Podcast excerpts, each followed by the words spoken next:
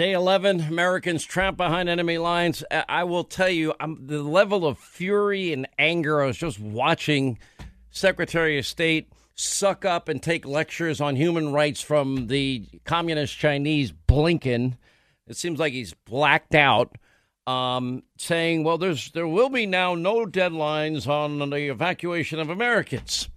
Okay, he's thinking, well, maybe maybe they've actually changed their minds.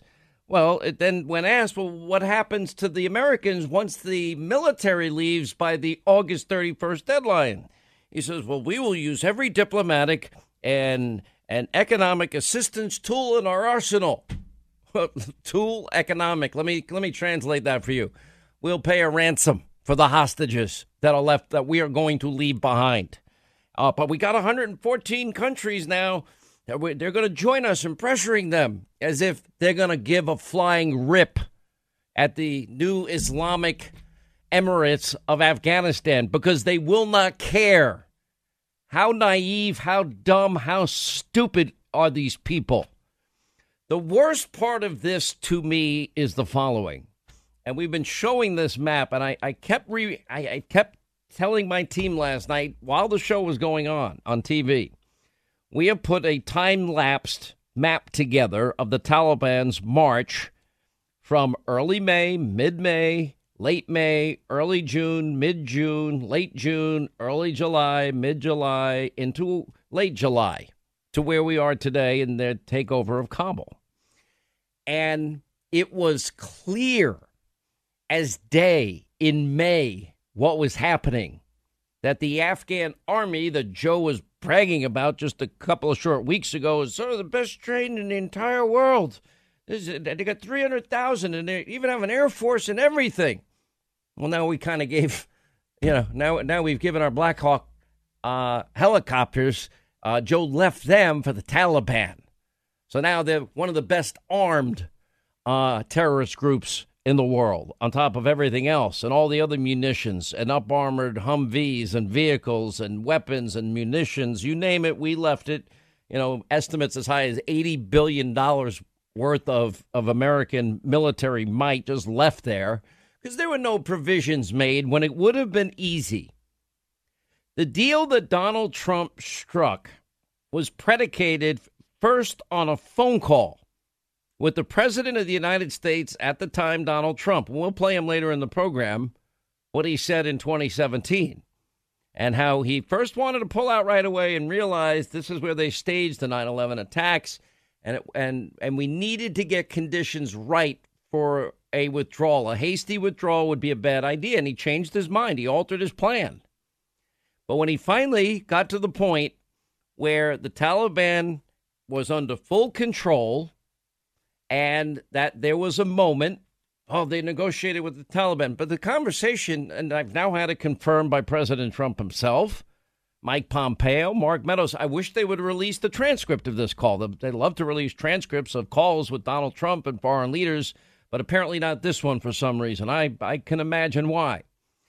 And the conversation, as told to me, confirmed by numerous sources, went something like this. I'm paraphrasing. Um, before we ever talk about any deal, let me make one thing extraordinarily clear to you, and that you need to understand deeply my commitment that if we do make a deal, if you violate if, every die I on that paper that is signed is not dotted and every T is not crossed and you don't follow every single comma and period in that agreement, I will obliterate you. I will wipe your ass out. Period. That was the first thing. And then the president reminded the head of the Taliban what he did to ISIS and how he destroyed the caliphate. And then something to the effect of, What I have planned for you is much worse. And apparently the question came back, You mean you'd unload everything you got? And the answer went back, That is correct. Do you understand me? Apparently Trump stopped and said, Do you fully, completely understand before we even discuss any deal? And then the guy said, Yeah, I understand completely. Now, in the, almost the last 18 months of the Trump presidency, not one American was killed. Not one in Afghanistan. Not a single American.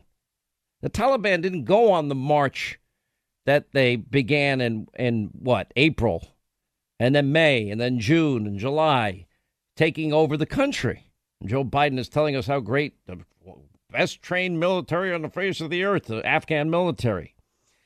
And they didn't do it when Trump was president.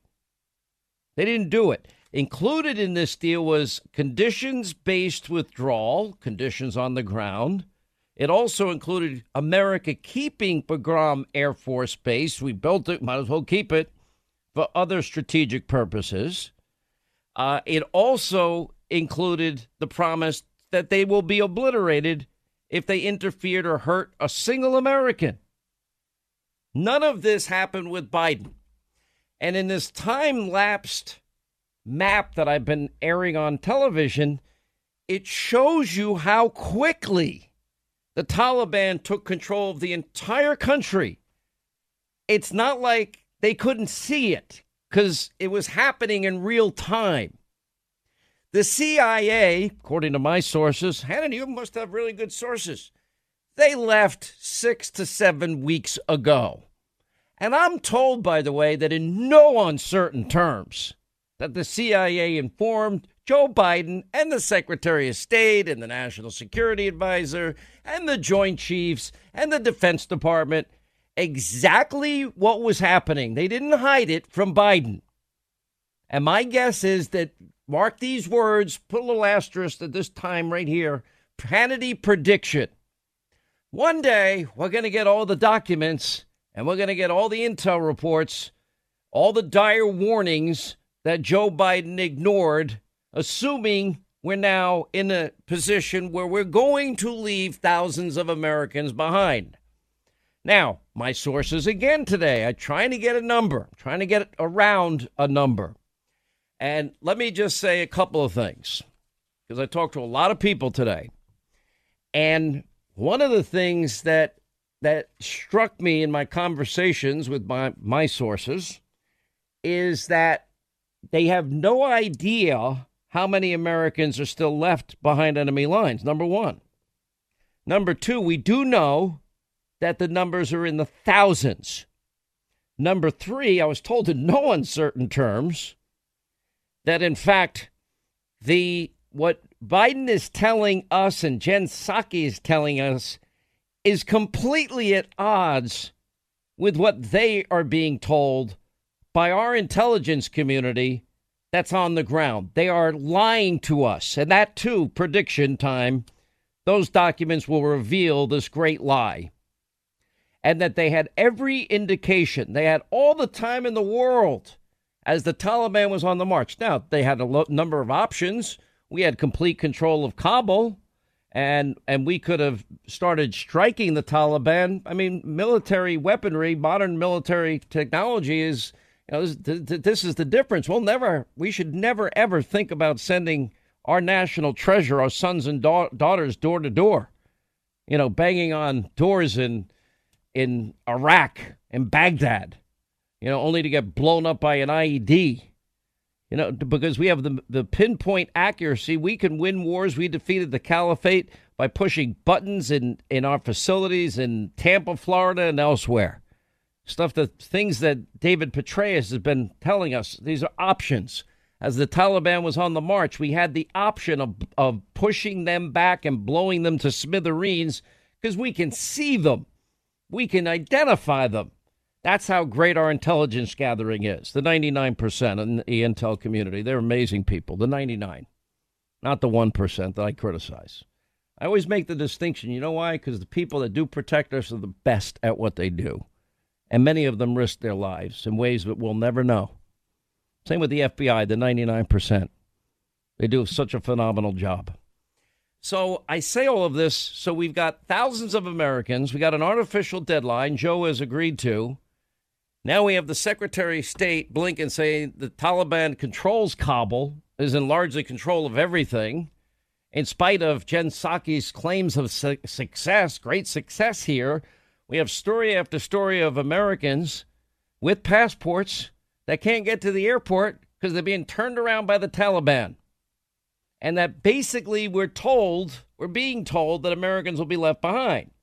But we're, our hearts are not supposed to be troubled because Tony Blinken makes the comment that, well, well what happens, you know, when the, you know, if we don't evacuate some Americans? He said there's no deadline for that.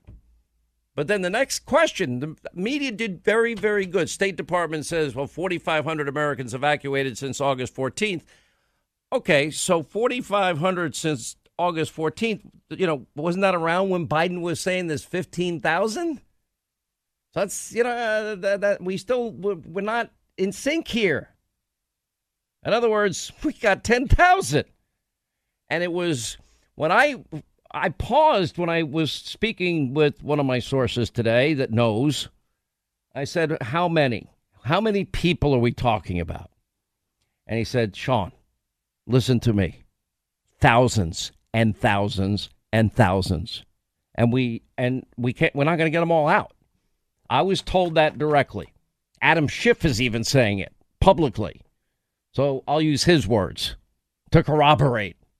Never told the truth in his life. He's telling the truth here because he knows this. You know why he did this? This is a CYA for him and every Democrat on the Intel Committee.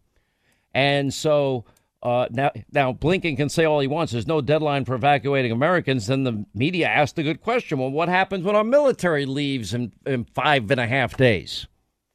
Well, that's a good question. Um, we'll use every diplomatic and economic tool in our arsenal I'm like, economic assistance tool in our arsenal. I'm like, so the military leaves Americans behind enemy lines in the hands of terrorists, the Taliban, and you're basically saying, well, we're going to offer, eh, we'll buy their way out?